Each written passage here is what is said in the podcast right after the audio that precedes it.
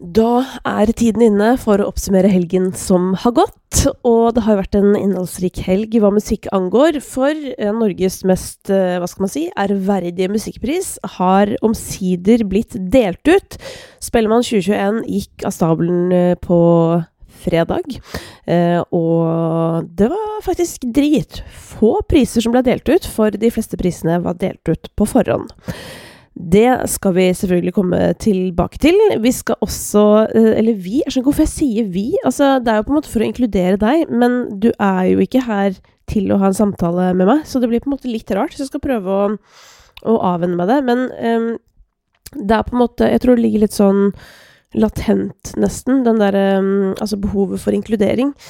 Uh, uansett, jeg skal også innom uh, Sårbare menn, som er i toppen av New Music Friday denne uken. Um, vi skal selvfølgelig snakke om Sigrid sitt samarbeid med Bring Me The Horizon.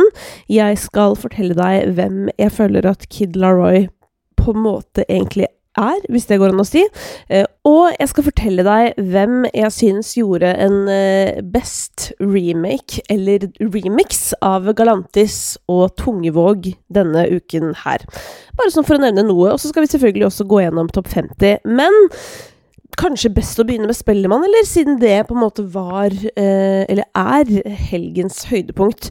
Det var jo sinnssykt digg å på en måte endelig få, få, det gjort. Eh, for jeg føler at nå har det vært litt sånn halvveisløsninger eh, i noen år, og musikkbransjen har jo faktisk ikke møttes på veldig, veldig lenge. I hvert fall ikke på tvers av sjanger, alder osv. Eh, og for min egen del så var det min første eh, Hva skal jeg si, hva heter det? Min første dag på vift, holdt jeg på å si, på dritlenge. Fordi eh, da jeg gikk og bar på et frø, så eh, prøvde jeg så ekstremt hardt å ikke få covid. Så jeg var ikke på noen tilstelninger. Jeg var på en Emily Hollow-konsert, tror jeg. Og det var det.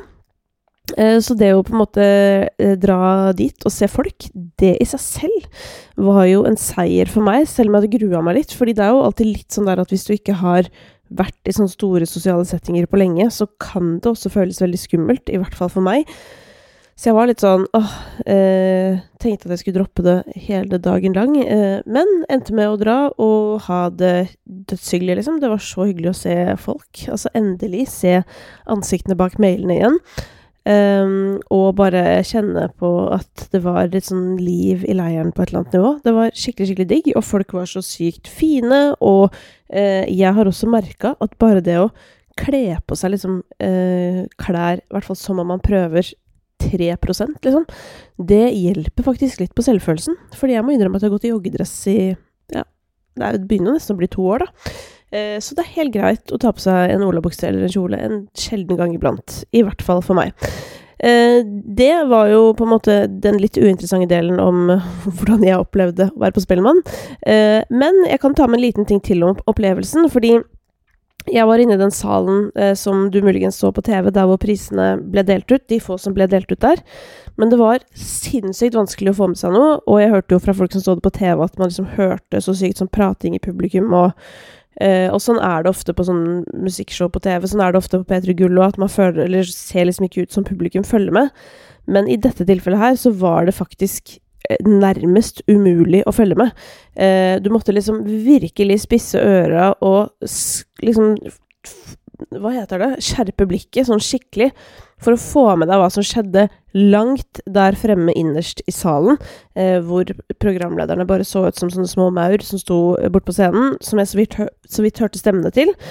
Uh, sånn at uh, det var rett og slett meget vanskelig å få med seg hva som skjedde. Og så er jeg jo lav, så når musikkinnslagene ble vist på skjerm, så så jeg også på en måte bare toppen av musikkinnslagene. Uh, så de, eh, de har jeg ikke fått sett ordentlig, men jeg tenkte jeg skulle kose meg med det i kveld, faktisk. Det jeg riktignok fikk sett, fordi jeg hadde en litt sånn bra spot på gulvet akkurat da, det var Highasakite sin opptreden, som så helt sinnssykt fet ut. Eh, og den har jo blitt laget av våre mm, kontornaboer, holdt jeg på å si. Vi deler kontor, eh, vi i Vrang Produksjon, med eh, et eh, filmselskap, eller ja, jo, som heter um, Scream, eh, og et annet som heter Munter. Og gjengen i Scream har laget eh, tre av de musikkinnslagene, altså de som ser litt sånn musikkvideoaktig ut. Så det var jo dritbra. Eh, Highasakite altså, så helt smashing ut, så det var veldig, veldig gøy. Og så var det jo gøy når noen vant, fordi det fikk man jo på en måte med seg, fordi da ble det stille, på en måte. I hvert fall sånn nesten stille i hele salen. Så akkurat takketaler og sånn, det fikk vi sånn halvveis med oss, uh, føler jeg. Men uh, på grunn av måten det var arrangert på, så var det på en måte vanskelig å se reaksjonene til folk, hvis du skjønner. Fordi det er jo alltid litt gøy, syns jeg, eh, å sitte i salen på Spellemann og se når det blir ropt opp, og så sitte og liksom se litt bort på de andre nominerte og bare, sånn, bare kjenne litt på følelsen sånn eh, Ja, observere hva som skjer, rett og slett. Og veldig ofte så er det jo sånn at alle unner alle, bare så det er sagt, altså.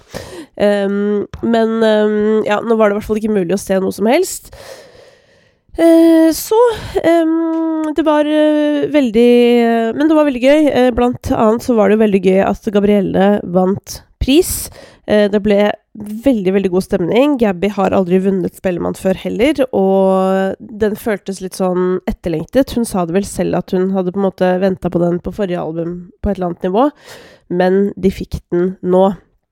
Eh, og hun takka de hun jobber sammen med, eh, og jeg tror hun ble oppriktig dritglad. Og det som var gøy, var at jeg snakka med flere andre på en måte den kvelden, artister som bare var så sykt glad på hennes vegne, eh, som syntes det var ekstremt fortjent. Og så var det jo veldig koselig at Hellbillies vant hedersprisen.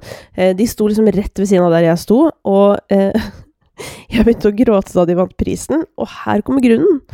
Eh, som sagt så fikk man jo ikke med seg noe, så jeg fikk ikke med meg den oppbyggingen til at de vant. Uh, jeg måtte på en måte vente til det ble ropt Hellbillies, nesten, for å forstå det. Men uh, da sto det jo noen andre rundt det bordet hvor de sto, som jeg bare antar at det er liksom uh, familien deres eller koner eller ja, et eller annet. og så så jeg på da Eller teamet deres, for den saks skyld, da. Uansett, de som sto igjen, de var så rørt. Og da ble jo jeg dritrørt og begynte å grine, selvfølgelig. Eh, og så var det jo òg veldig fortjent, føler jeg, fordi det er jo en nasjonalskatt eh, som kunne melde fra scenen at det lages ny musikk, og de har ikke tenkt å gi seg med det aller første. Så det er jo veldig bra for alle Hellbillies-fans der ute. Um, ellers, jeg jeg gidder å gå gjennom alle prisene, for det er jo på en måte litt um, Uh, unødvendig, føler jeg. Men uh, en, uh, det er jo alltid sånn føler, Eller ofte så er det sånn Å, den personen burde vunnet, eller den personen burde vunnet. og på en måte at det blir tatt opp sånn Hvem er det som er snytt for Spellemannpris i år? Um, for det første så er det nesten litt vanskelig å um, på en måte oppsummere, fordi det er så jævlig lenge siden i fjor, på et eller annet nivå. Vanligvis så blir jo da Spellemannprisen delt ut kanskje litt tidligere på året, og nå er det jo april, altså det er slutten av april, eh, og det begynner å bli lenge siden eh, de låtene og tingene som skjedde i fjor, i tillegg til at det på en måte ikke skjedde en dritt sånn konsertmessig og sånn, sånn at det er færre minner på en eller annen måte å knytte musikken til, eh, og i hvert fall for meg da så går ting litt i surr. Men to ting som jeg personlig, da, men det er jo litt sånn ut fra min musikksmak, syns var litt leit at ikke på en måte fikk noe anerkjennelse. Uh, men det blir feil å si, fordi å bli nominert er selvfølgelig en kjempeanerkjennelse, så absolutt ikke misforstå. Men jeg personlig syns jo at Stig Brenner-albumet er uh, dritbra, og definitivt noe av det aller, aller, aller, aller, aller, aller, aller, beste eh, som kom ut i fjor. Eh, og det at han da ikke tar med seg noen av prisene han er nominert til hjem, det, eh, det, er sånn at, det er sånn jeg kan føle litt sånn sorg over på et eller annet nivå.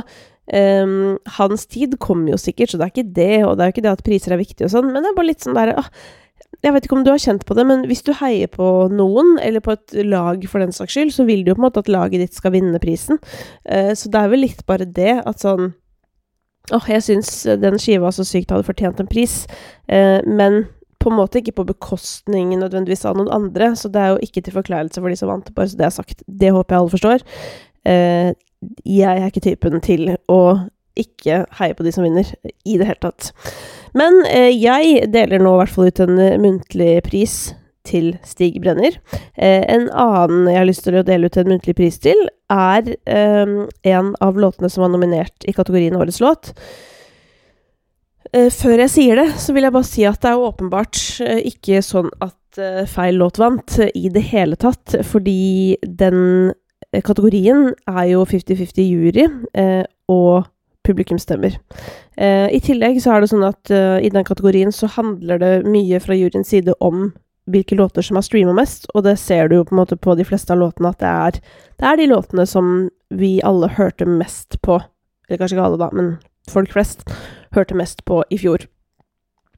Eh, og mange hørte på Chris Holsten med 'Smil i ditt eget speil'. Han vant jo også P3 Gull eh, for den låta. Eh, jeg ble jo dritberørt selv av den låta. Jeg husker at jeg intervjuet han før låta hadde kommet ut, så jeg hadde bare fått en sånn lyttelink, og jeg hadde hørt gjennom låta noen ganger. Eh, og jeg var så sykt nysgjerrig da han kom, på å snakke om det, og hvem det her egentlig handler om. Eh, og vi hadde en dritfin prat om den sangen, som jeg har sagt før, men jeg sier det igjen. Eh, den anbefaler jeg. Det var en superfin prat med Chris Holsten. Fra Ja, bare, du, bare søk på Danke og Holstein, så kommer det opp. Uansett, eh, så ja, så den låta, selvfølgelig, den fortjener på en måte heder og ære og, og premie og diplom og applaus og sånn, men jeg mener at det er en låt til som også fortjener det, og som jeg mener fortjener det eh, helt likestilt med Chris Holsten. Og det er eh, Halva Prise og Maria Mena med Den fineste chevyen. De gjorde jo en opptreden på Spellemann, eller en av de dritfine videoene, eh, og det også er jo, hva skal jeg si, en slags uh, anerkjennelse. Men på samme måte som Chris på en måte har uh, tatt sånn skikkelig tak i karrieren, blitt en mye nærere artist på en eller annen måte, som er mye lettere å få kontakt med, føler jeg i hvert fall. Det, altså, så har jo også Katastrofe gått fra katastrofe til Halva priset. Gjort den låta med Maria Mena som fader i meg aldri går ut av topp 50 ekstremt imponerende. Uh, så den har jeg også bare lyst til å, å, gi en slags muntlig anerkjennelse til. Og så er det jo òg gøy at, um, at Hagle stakk av med, med, årets nykommer. For dette er jo mennesker som overhodet ikke er nykommere i musikkbransjen. Men konseptet, eller Hagle, er jo nytt. Um, så det er også veldig gøy å se at man må på en måte ikke være 17 og nyfødt for å bli anerkjent som en nykommer. Samtidig så er jeg jo nysgjerrig på om det var Hagle som trengte det stipendet mest eh, av de artistene som sto på den lista der. Det Jeg bare kaster det ut der. Jeg vet ikke. Anyways, jeg tror kanskje jeg lar det bli med det fra Spellemann. Nei, jeg har lyst til å si en ting til, eh, og det er jo at når eh, Spellemann skjer, så hagler jo kritikken, og sånn er det alltid. I år så har det vært eh, kritikk om at prisene har blitt delt ut på forhånd, eh, og det er jo noe Spellemann sier at de gjør for at hver enkelt pris skal få mer oppmerksomhet. Sånn at de bruker NRK sine ulike programmer på radio eh, og noen ganger på TV for å dele ut priser i kategorier som ikke skal vises direkte i TV-sendingen. Og sett og vis så har de jo rett, fordi det er jo en del vinnere og sånn som har fått egne saker på nrk.no, f.eks. Um, eller som på en måte får større sikkert intervjuer og sånn som de ellers ikke ville fått. Men spørsmålet er jo om det eh, er ønsket prioritering over følelsen av som artist å være i publikum. Å være en spent nominert på lik linje som alle andre nominerte, for det er jo noe veldig høytidelig over det hele. Eh, og samtidig så tenker jeg sånn Jeg vet ikke hva som er på en måte tanken bak å ikke dele det ut i showet heller, men det blir jo på en måte kjedelig eh, å dele ut 30 priser, eller hva det er, sånn veldig sånn etter hverandre. Jeg skjønner på en måte at man tenker at det er kjedelig. Samtidig, da, så um, Så er jo på en måte sånn, for å være uh, veldig ærlig på et eller annet nivå, så er jo ikke folk flest interessert i å se musikkprogrammer på TV. Det viser jo alle undersøkelser, og det er kanskje rart for deg som hører på denne podkasten å høre. Um, men musikk i seg selv holder på en måte ikke for å få med hele nasjonen til å se på noe på TV, og det er jo derfor veldig mye av musikken du ser på TV, er pakket inn i reality og altså i en eller annen driver som handler om noe annet, f.eks. at noen skal gå ut av konkurransen. Um, men så, så, spørsmålet man på en måte må kanskje stille seg i bunn og grunn, er jo hvem er Spellemann for? Ikke sant? Er det for at folk er det for at hele Norge liksom skal benke seg på direktesending på TV og se på, eller er det liksom den ene gangen i året man hedrer musikkbransjen? og så går det på TV, også for de som ser på, se på, på en måte. Eh, og i en tid hvor det er veldig vanskelig å få folk til å samle seg foran TV-en uansett, og spesielt til et konkret tidspunkt, så eh, har jeg kanskje gått litt i retning av at jeg tenker at de prisene kanskje bør deles ut. Um, jeg er jo veldig opptatt av underholdning, men jeg tror jo at de to tingene kan kombineres. Det tror jeg absolutt. Fordi jeg tror liksom den derre Det som er farlig, da, eh, tenker jeg, det er hvis um, folk slutter å bli irritert på Spellemann, på en måte. Fordi da er jo ikke prisen relevant lenger. Og jeg tenker at um, Altså, jeg veit at mange syns dette med prisene på forhånd er irriterende, men det er ganske få som sier ifra. Og det lurer jeg på om kan være en liten sånn varsel på sånn Oi, begynner vi å bli på en måte mindre relevante nå? Fordi hvis man hadde vært superrelevant, så hadde folk klikka mer, tror jeg, da. Så jeg tror jo at eh, alle vi som får kritikk, jeg sier det, jeg sier vi, ja, for jeg får også kritikk innimellom, skal på en måte være glad for det. For det betyr at noen bryr seg, og at noen eh, prøver å gi en tilbakemelding. Fordi de ønsker at ting skal bli bedre. Det er i hvert fall sånn jeg velger å tolke det. Sånn at jeg håper jo at, um, at uh, det går an å tenke litt annerledes rundt Spellemann neste år, uh, og jeg håper Herregud, her kommer jeg. Jeg er bare sånn Jeg vil jobbe med MGP! Jeg vil jobbe med Spellemann! Ja, jeg vil det. Jeg har jobba med det litt før også, men har selvfølgelig mange tanker om hvordan det der kunne vært løst uh, på en enda kulere måte. Uh, selv om det er selvfølgelig masse som var veldig bra også nå, og ikke minst var det bare dritdeilig at det skjedde i det hele tatt. Eh, så tommel opp for det fra meg. Eh, og uh, møtte selvfølgelig også veldig mange artister jeg ikke har sett på ekstremt lenge. Jeg kunne nesten bare stå der og se sånn Du har ikke vært i poden, du har ikke vært i poden, du har ikke vært i poden. Uh, og så måtte jeg selvfølgelig bruke 97 av kvelden på å takke for gratulasjoner om babys. Men det forstår jeg. Det forstår jeg. vi skal hoppe inn i topp 50 nå, tenkte jeg. Eh, og da passer det jo bra at eh, tre av de jeg møtte på Spellemann, var Balinciaga, som hadde ikledd seg hvite dresser eh, og den rosa masken sin for anledningen. Og det var altså så jævlig varmt inne i det lokalet. Det var på et sted som heter Sentralen, som ligger midt i Oslo sentrum. Som er et bygg, et slags kulturhus, på en måte, eller ja, med masse forskjellige rom. Og det var så varmt at jeg holdt på å daue. Eh, og når jeg så de traske rundt der med heldress med skjorte under og den rosa greia oppå, da tenkte jeg bare å, fy fader, det der eh, Lykke til med det, tenkte jeg da. Uh, de er akkurat nå nummer én i Norge fortsatt, med Dans på bordet, og også nummer to med Beklager. Um, og mens vi er inne på det, de var jo også på Debatten denne uken her hos Fredrik Solvang. Det var eh, debatt om russetiden og om utestenging og sånn, og jeg satt bare og Jeg fikk jo traumer av å se på det programmet. Eh, for tydeligvis så er det sånn jeg, jeg, Altså, jeg veit ikke, jeg var russ i Ski, som ligger utafor Oslo, og der har man liksom vans. Eh, det var ikke noen som hadde busser, i hvert fall da jeg var russ.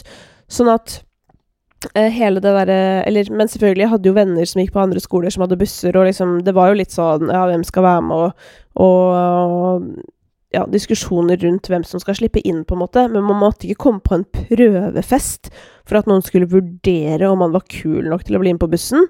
Sånn har det blitt. Eh, jeg jeg blir helt sånn skjønner, skjønner ikke folk at det er helt ute, liksom? Er folk hypp på å være slemme? Jeg bare Jeg skjønner det ikke. Men så sa samboeren min sånn uh, Ja, men russebuss er jo en sånn greie man gjør med folk man har vært venn med hele livet, så det er jo litt, på en måte litt rart hvis uh, noen man aldri kjenner, plutselig skal være med på bussen. Og på en måte den biten Jo, jeg skjønner jo det, men jeg får også inntrykk av at det er Uh, at det er sånn at folk man har kjent siden barneskolen, liksom, må komme på prøvefest for at du skal finne ut om de er kule nok for å bli med på bussen. Um, og hvis du skal imponere på en fest, det kan jo også føre til ganske mange andre ting, tenker jeg. At man kan føle seg pressa til å både feste og gjøre ting man kanskje ikke er så gira på.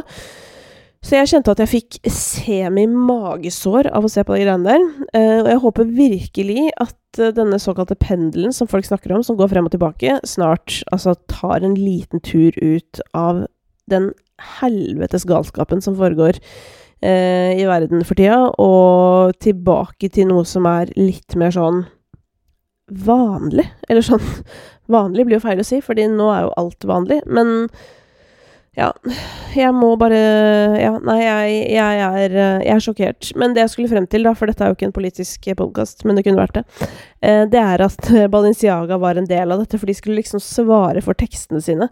Og det var jo altså Nei, det følte jeg ble det ble jo helt merkelig, for det hadde jo på en måte ikke noe med utestenging å gjøre, men det hadde kanskje noe med festkultur å gjøre, da, for de skulle liksom svare på hvorfor de har sånn uh, at bad bitches uh, snorter coke og la, la, la. Og da sa jo de at sånn Nei, det er det de gjør, liksom.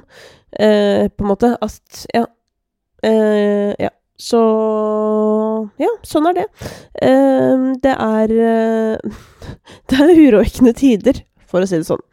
Um, anyways, vi kan hoppe videre fra denne gjengen som da har De har altså, var det fem låter eller noe, i topp eh, Fire låter i topp 20, i hvert fall, hvis ikke flere.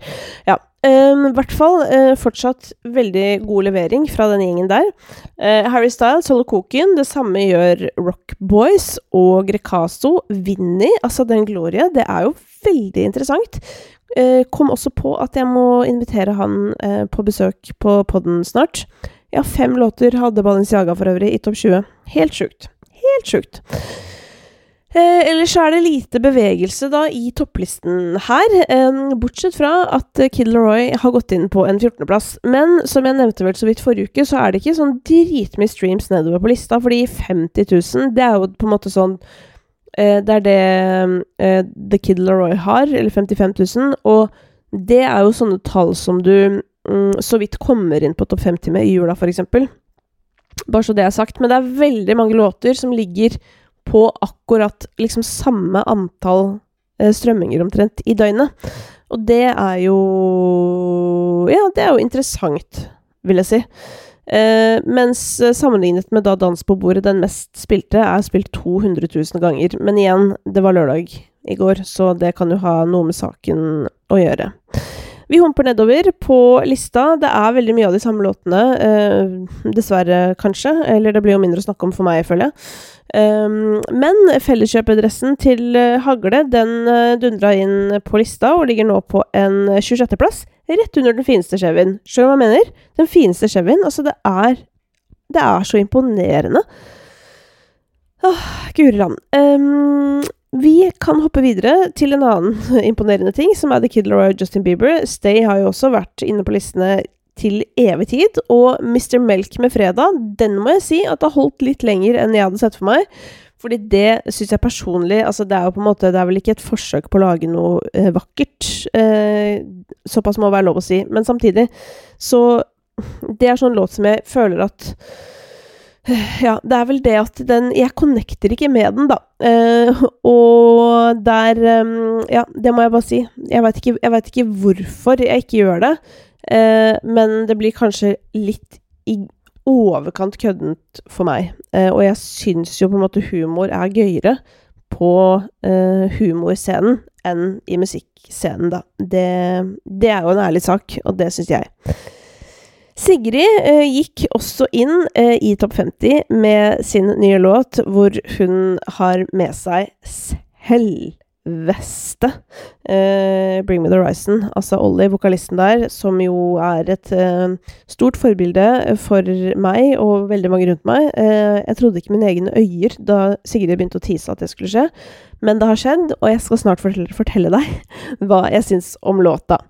Arif og Stig Brenner sin Jugekors gikk også inn, men har um, eh, Hva heter det? Falt ganske mye på lista siden eh, i går, og ligger nå på en 44.-plass. Eh, Sara Larsson og Alesso har også falt litt på lista, mens Subwoolfer eh, har klart å karre seg inn på 50.-plass igjen, men riktignok med 26 000 streams bare, og det er som sagt rimelig lite. Rimelig lite. Ok, da tenker jeg vi hopper inn i New Music Friday, hvor Vinni er øverst med Tinnsoldater. Og det er jo heller ikke overraskende, fordi uten at jeg veit det. Jeg har jo Jo, herregud! Nyheter! Jeg sa i forrige uke at jeg skulle maile Spotify og spørre om noen kunne stille opp uh, og snakke. Uh, og hvis du ikke hørte på forrige uke, kjapp recap. Jeg bare er så nysgjerrig på liksom hvordan Spotify fungerer. Altså hvordan de jobber redaksjonelt, hvordan de velger hva som skal inn i hvilke spillelister. Hvilke spillelister som eh, gjør at artistene gainer med streams. Alle disse tingene.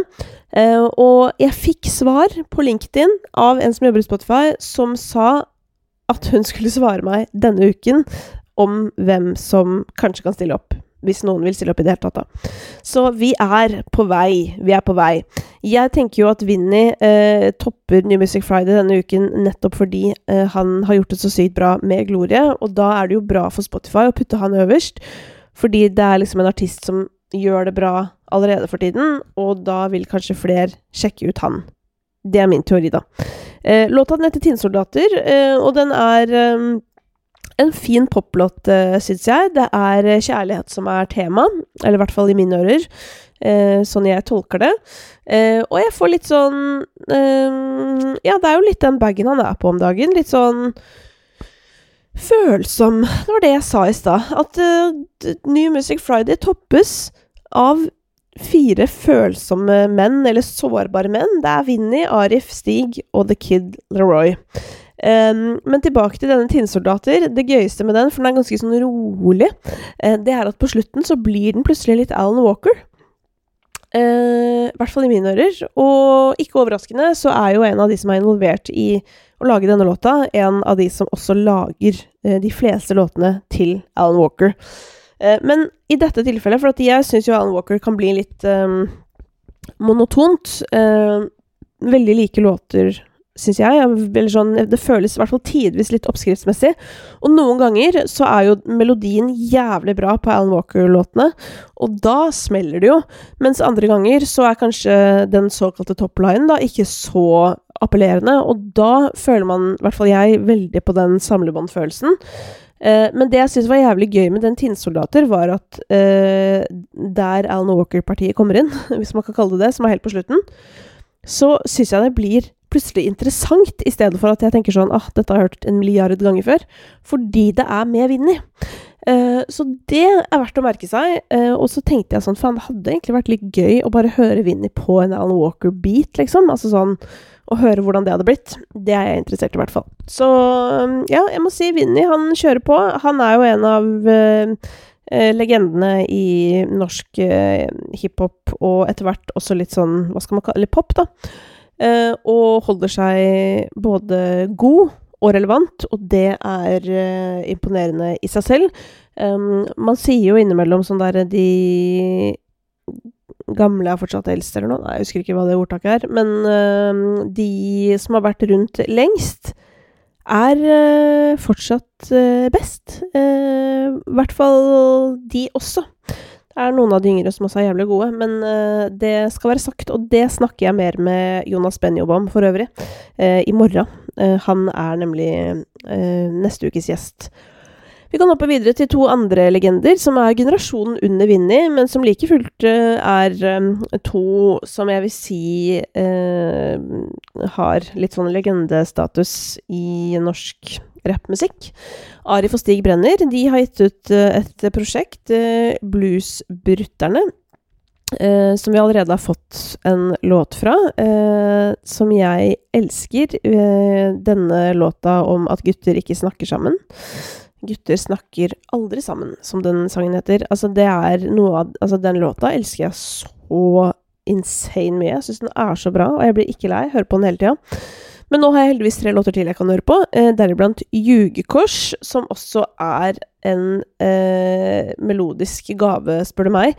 Noen har altså vært på jobb på eh, en utrolig bra måte, og Benjamin eh, Pedersen, som jo er en av disse hva skal jeg si, nyere og yngre produsentene til eh, Nora-kollektivet, er jo også jævlig god, da. Så dette her, det bare er så gøy. Jeg bare ser for meg sjøl, hvis jeg hadde vært han, på en måte, bli tatt inn i varmen der, eh, og så få liksom dette prosjektet i hendene, to av de feteste artistene i Norge, og så skal du på en måte holde i og produsere det greiene der, og så blir det så jævlig bra. Fy fader. Jeg hadde kjøpt meg middag på Maemo med god samvittighet. Eller noe sånt, da, for det er sånn jeg hadde gjort for å feire.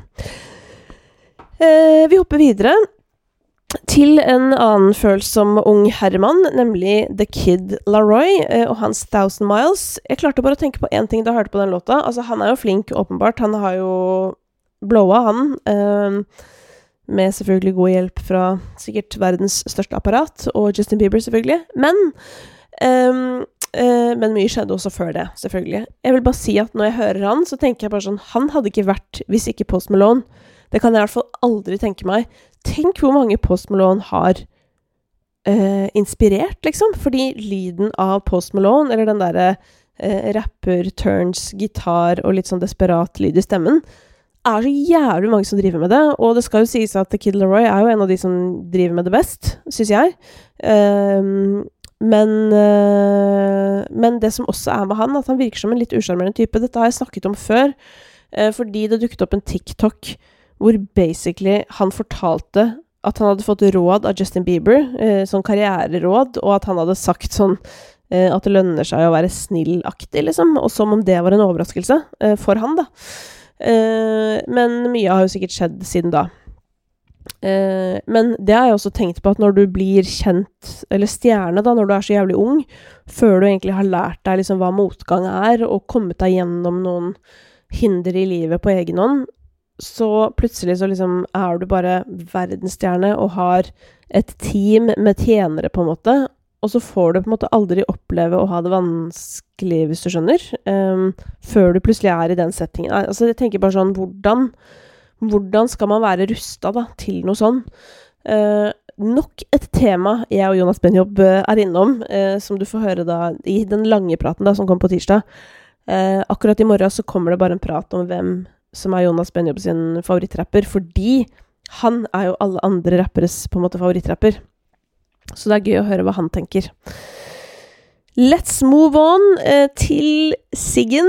Eh, Sigrid som har eh, fått med seg Bring Me The Horizons eh, på Bad Life. Og det er jo Eller det er vel mulig hele gjengen er med, for så vidt. Men den, um, den følelsen da jeg så uh, at dette skulle skje Fordi altså, Jeg husker en gang jeg så bare et bilde av de to på Instagram, så ble jeg på en måte starstruck på Sigrid sine vegne, på en måte. Uh, og så etter hvert så begynte det å komme frem at sånn Oi, de gjør noe sammen. Uh, og nå er låta ute. Bad Life. det som er litt ironisk med denne låta, er jo at når da Sigrid samarbeider med eh, Bring Me The Horizon, som jo er ganske sånn rockete, skal sies at eh, det har blitt rimelig glatt med åra. Jeg føler jo på en måte, og det er sikkert derfor jeg digger Bring Me The Horizon også, at det er et rockeband med på en måte Justin Bieber på vokalaktig. Uh, med litt mer rasp, selvfølgelig.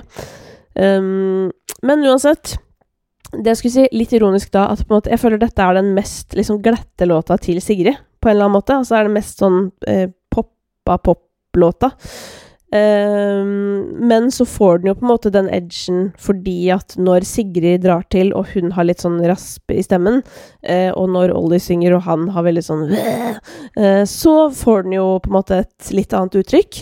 Uh, og det som også er gøy med denne låta, er at den tar opp en veldig vanlig tankefeil.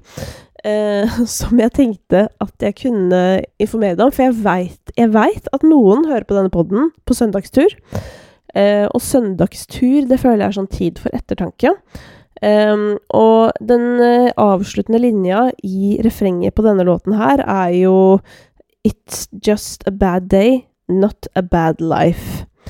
Uh, og det der Altså, når man ser på det så stort, da Altså, det er, bare en, det er bare en dårlig dag og ikke et dårlig liv da er det litt sånn kanskje lett å forstå, men vi mennesker vi er jo veldig gode på generalisering, ikke sant? Sånn at hvis liksom sånn Hvis du blir dumpa, for eksempel, da, eh, fordi en eller annen person ikke er keen på deg lenger, så er det så lett å tenke sånn Ok, den personen liker meg ikke lenger. Ingen liker meg. Altså, vi er veldig gode på å trekke sånne slutninger. Eh, så jeg tenkte at denne Sigrid-låta kunne være litt sånn til inspirasjon. Eh, for å bli flinkere til å ikke trekke de slutningene. Fordi jeg merker også noen ganger sånn at hvis jeg f.eks. eh, er på pitch, da, som jeg driver med, og det betyr eh, enkelt forklart at sånn Jeg lager ideer, drar til forskjellige kanaler, presenterer de. Enten kjøper de ideene mine, eller så gjør de ikke det. Og hvis de ikke gjør det, og jeg syns at de er jævlig bra, så kan jeg noen ganger få sånn Ok, så jeg, jeg kan ikke lage ideer. Ja. Jeg er, ikke noe, jeg er ikke noe flink, ikke sant? Fordi tre personer ikke vil ha ideen min, så tenker jeg at måte, ingen vil ha de. Uh, og hvis én idé er dårlig, så tenker jeg at alle ideene jeg ever har lagd, er dårlig. Sånn er det ikke. Ja, takk for meg. Det var dagens uh, psykologiske innspill. Uh, og med det så hopper vi videre til neste på listen, uh, som er nok en låt med en veldig fin feature. Pink Panthers og Willow. Og deres Where You Are. og Pink Panthers er jo en artist som sikkert er Eller som er ganske ukjent her til lands, men som er ganske big på TikTok. Har sånn 1,3 mill. følgere eller noe sånt. Har fått veldig mye Spotify-support. Muligens derfor, men det er jo derfor jeg har lyst til å snakke med Spotify. For jeg har lyst til å finne ut av disse tinga. Eh, men eh, hun eh, slapp da sin første mixtape i fjor. Eh, og denne låta her med Willow syns jeg er eh, dritfin. Eh, det kan jo også ha å gjøre med at den er produsert av to av mine favoritter.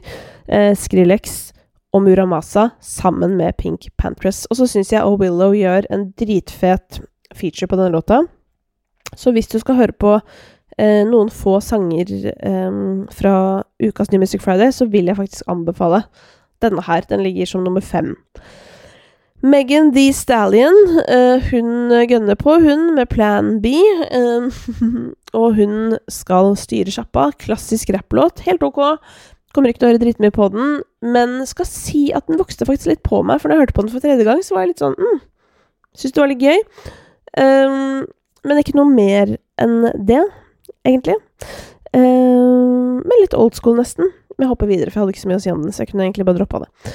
Labyrinth uh, har jeg bare lyst til å si et par ting om, og det er at uh, denne låta her, 'Skeletons', den var uh, det, Eller sånn personlig helt grei låt, men den minner meg om en ting med artisten Labyrinth, eh, som er at jeg føler at liksom hver gang eh, jeg hører på musikk fra Labyrinth, så vet jeg ikke hva jeg skal forvente. Fordi det kommer så sinnssykt mye forskjellig, og det syns jeg er jævlig gøy. Samtidig så føles det som det er en rød tråd der på en eller annen måte. Det er jo ofte da eh, kanskje vokalen, eh, men bare det å være en artist som kan gjøre så sinnssykt mye forskjellig, og som tør å være såpass original, det fortjener jo en ekstremt stor high five i en verden hvor alt føles veldig formatert. Eh, og apropos originalt, Nils Beck og Emir med Gi meg tid Altså, den gleder meg. Den gleder meg altså så enormt. Nils Beck gir jo nå ut uh, album eh, senere i år for å markere eh, at det er 50 år siden det ble lov å være homofil i Norge. Det er jo helt sjukt å tenke på, fordi 50 år, det er ikke lenge siden, på en måte. jeg regner med at foreldra dine er ca. ja, kanskje rundt 50, kanskje rett under eller rett over. Eller som mine foreldre, enda, enda eldre. Og tenk at sånn Altså, hvis mine foreldre hadde vært homofile, så hadde det ikke vært lov, på en måte. Det, det er helt ekstremt å tenke på. Uh, og det er viktig å, å, ikke glemme at noen har kjempa den kampen. Uh, og det er viktig å huske også at det er ikke noe vi kan ta for gitt, fordi verden går til helvete på jævlig mange punkter. Så hvis vi ikke er årvåkne og på en måte passer på at vi beholder de rettighetene vi har, så kan de jo fort bli tatt fra oss, tenker jeg i hvert fall. Sånn Ja, vi må aldri ligge på latsida, da. eh, og det gjør ikke Nils Beck når han markerer eh, dette året med å få med seg andre artister på duetter. Eh, altså bare coveret til Nils Bekk og Emir eh, liggende i et badekar sammen, du må bare sjekke det ut, er, altså det er kunst på høyt nivå. Um, og så er det også dette med å blande Nils Bekk sin eh, klassiske skolerte stemme inn i popmusikk, og da i tillegg liksom få med folk som er fra andre eh, Andre um, Hva heter det? Ja, andre sider av popmusikken. Eh, og blande det her sammen. Jeg syns det blir så jævlig fett. Og akkurat denne låten her er jo også sånn, en sånn super sammenblanding, så vidt meg bekjent. For det er vel både Emir, uh, Nils Beck, og så er det Henrik The Artist, som jo har produsert eller produserer på en måte prosjektet til Nils Beck, men også Bendik HK, som var en av de som var nominert til Spellemann i kategorien elektronika. Så uh, jeg må bare si at nå har vi vel fått tre låter fra dette prosjektet til Nils Beck. Eh, 'Jeg elsker han', det var den første. Den har han gjort alene. Eh, og så var det da denne med Christian Christensen, eh, 'Ny fyr', og denne her med Emir 'Gi meg tid'. Alle de tre for meg er jo ti av ti, så den eh, skiva der gleder jeg meg ekstremt mye til. Og hvis du også etter hvert crusher på Nils Beck og har lyst til å bli bedre kjent med han, så var han veldig nylig gjest i denne podkasten, så det er bare å se litt tilbake i katalogen. Så til Alesso og Sara Larsson. Herregud, i dag babla jeg fælt. Um, jeg håper det bærer over med meg. Du får heller si fra hvis du syns det blir for langt og for meget. Um, jo, Rihanna uh, Nei, Rihanna, skjønner du? Jeg skulle si Sara Larsson og Alesso, men hun får meg til å tenke sånn på Rihanna, fordi hun har på en måte litt sånn Rihanna-knekk i stemmen sin. Og som om ikke det var nok, så er refrenget på denne låta Words rytmisk likt som starten på refrenget på Only Girl uh, in the World, altså med Rihanna. Så det er det jeg tenker på når jeg hører den låta der. Uh, så kom det jo litt ekte rappmusikk etter det, uh, fra Southside og Future og Travis Scott. Det syns jeg var uh, deilig. akkurat som forventet, men deilig. Så til Felleskjøpet fra Hagle. Det er jo en låt som høres akkurat ut som Hagle. Jeg har jo en liten sånn følelse av at man kan synge de fleste haglelåtene oppå de fleste hagleinstrumentalene, hvis du skjønner. At det er liksom Det er det er veldig likt, men det er jo også muligens veldig effektivt, fordi da er det veldig lett å koble seg på låta, ikke sant. Jeg, jeg husker den jo sånn der et eller annet Jeg har det alltid best i felleskjøpet felleskjøpedress. Bygda kjører inn på bygda Ja. Eh, og en godt stekt pizza, da, som jeg også syns at den bygda-låta ligner veldig på. Eh, men det funker jo tydeligvis, fordi folk digger det. Eh, og nå er også Hagle en Spellemannpris rikere. Ed Sheeran har fått med seg Lill Baby på two-step-låta fra albumet sitt. Eh, Lykkelig har gitt ut ny musikk. Det har også Karina Dahl. Og så har vi jo da Galantis. Jeg sa jo til deg at jeg skulle fortelle deg hvem av Galantis og Tungevåg jeg syns hadde gjort en beste jobb med eh, remaking slash remixing. For Galantis har jo på en måte mer laget en ny låt ut av Roxette sin 'Fading Like a Flower'. Mens Tungevåg har vel på sin side gjort en remix eh, av en låt som fikk en uh, uventet uh, revival, nemlig Wigwam eh, og deres Do You Wanna Taste It. den sistnevnte der, altså Do You Wanna Taste It Altså, Tungevåg, jeg backer deg, heier på deg. Uh, altså, selv om det er samarbeidet dance, nydelig, men akkurat det der greiene der, Wigwam remix, det kjente jeg at uh, personlig ikke var noe jeg trengte i mitt liv. Uh, jeg trengte heller ikke Galantis, men siden det på en måte var litt samme greia, at man tar på en måte en jævlig gammel eh, låt, uh, og putter det inn i ny instrumentering, uh, så syns jeg i hvert fall at Galantis-greia uh, den, den, sitter nok hakket bedre. og jeg ser også for meg at det kan bli en skikkelig sånn festivalslager i sommer. Det tror jeg også George Ezra sin nye singel blir for han. men jeg tror ikke det har noen sjanse til å bli noe kjent låt her til lands. Det tror jeg ikke. Skal vi gå inn og se på lista, da? Hva som, uh, hva som fortsatt ligger der? Uh, jeg har skrevet et spørsmål til meg selv. Hva skjedde med Chainsmokers? Altså, Husker dere da Chainsmokers bare alltid lagde hits og gikk rett i toppen av listene? Og nå er det sånn, det kommer jo stadig vekk låter, og det er ingenting. på en måte, Og det samme har skjedd denne uka her, og de holder på en måte liksom på med de samme lydene. Uh, den samme litt sånn rolige EDM-en, men det, det, det er på en måte ikke noe å feste seg ved. Eh, og selv med Emily Warren på topline her, som er en av de mest anerkjente låtskriverne i verden, så føler jeg ikke at de får det helt til, altså. Så jeg vet ikke om eh, Nei, kanskje de må dra på skrivecamp i Norge eller et eller annet, for å liksom få uh, resette seg lite grann. Uh, litt langt ned på New Music Friday i Norge så er jo Hovet, som er noen veldig kjente svensker. Um, de uh, gikk jo rett inn i topp fem i Sverige. Uh, og jeg ble bare litt nysgjerrig på hva som ligger på topplista i Sverige. Og der er det veldig mye instrumentaler som er liksom gitarbasert, som holder folket folk underholdt uh, i Sverige om dagen. Stella Mwangi har også gitt ut ny musikk hvor hun forteller at hun er en, et icon. og jeg må bare si at hun er jo på mange måter det. Eh, Sherry Mwangi, som eh, også er en eh, Altså som er søstera hennes, og som også driver med hiphop.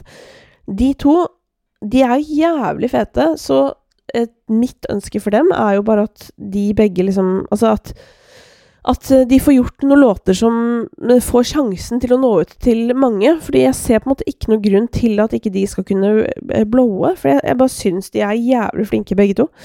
Um, så ja, jeg heier i hvert fall fra sidelinja skikkelig, skikkelig mye. Og apropos det jeg var inne på i stad med å gjøre remake av låter um, Jeg veit ikke hvor uh, gammel du som hører på, er. Uh, men uh, det er en sang som heter Move It. nå må jeg google her, faktisk. As We Speak.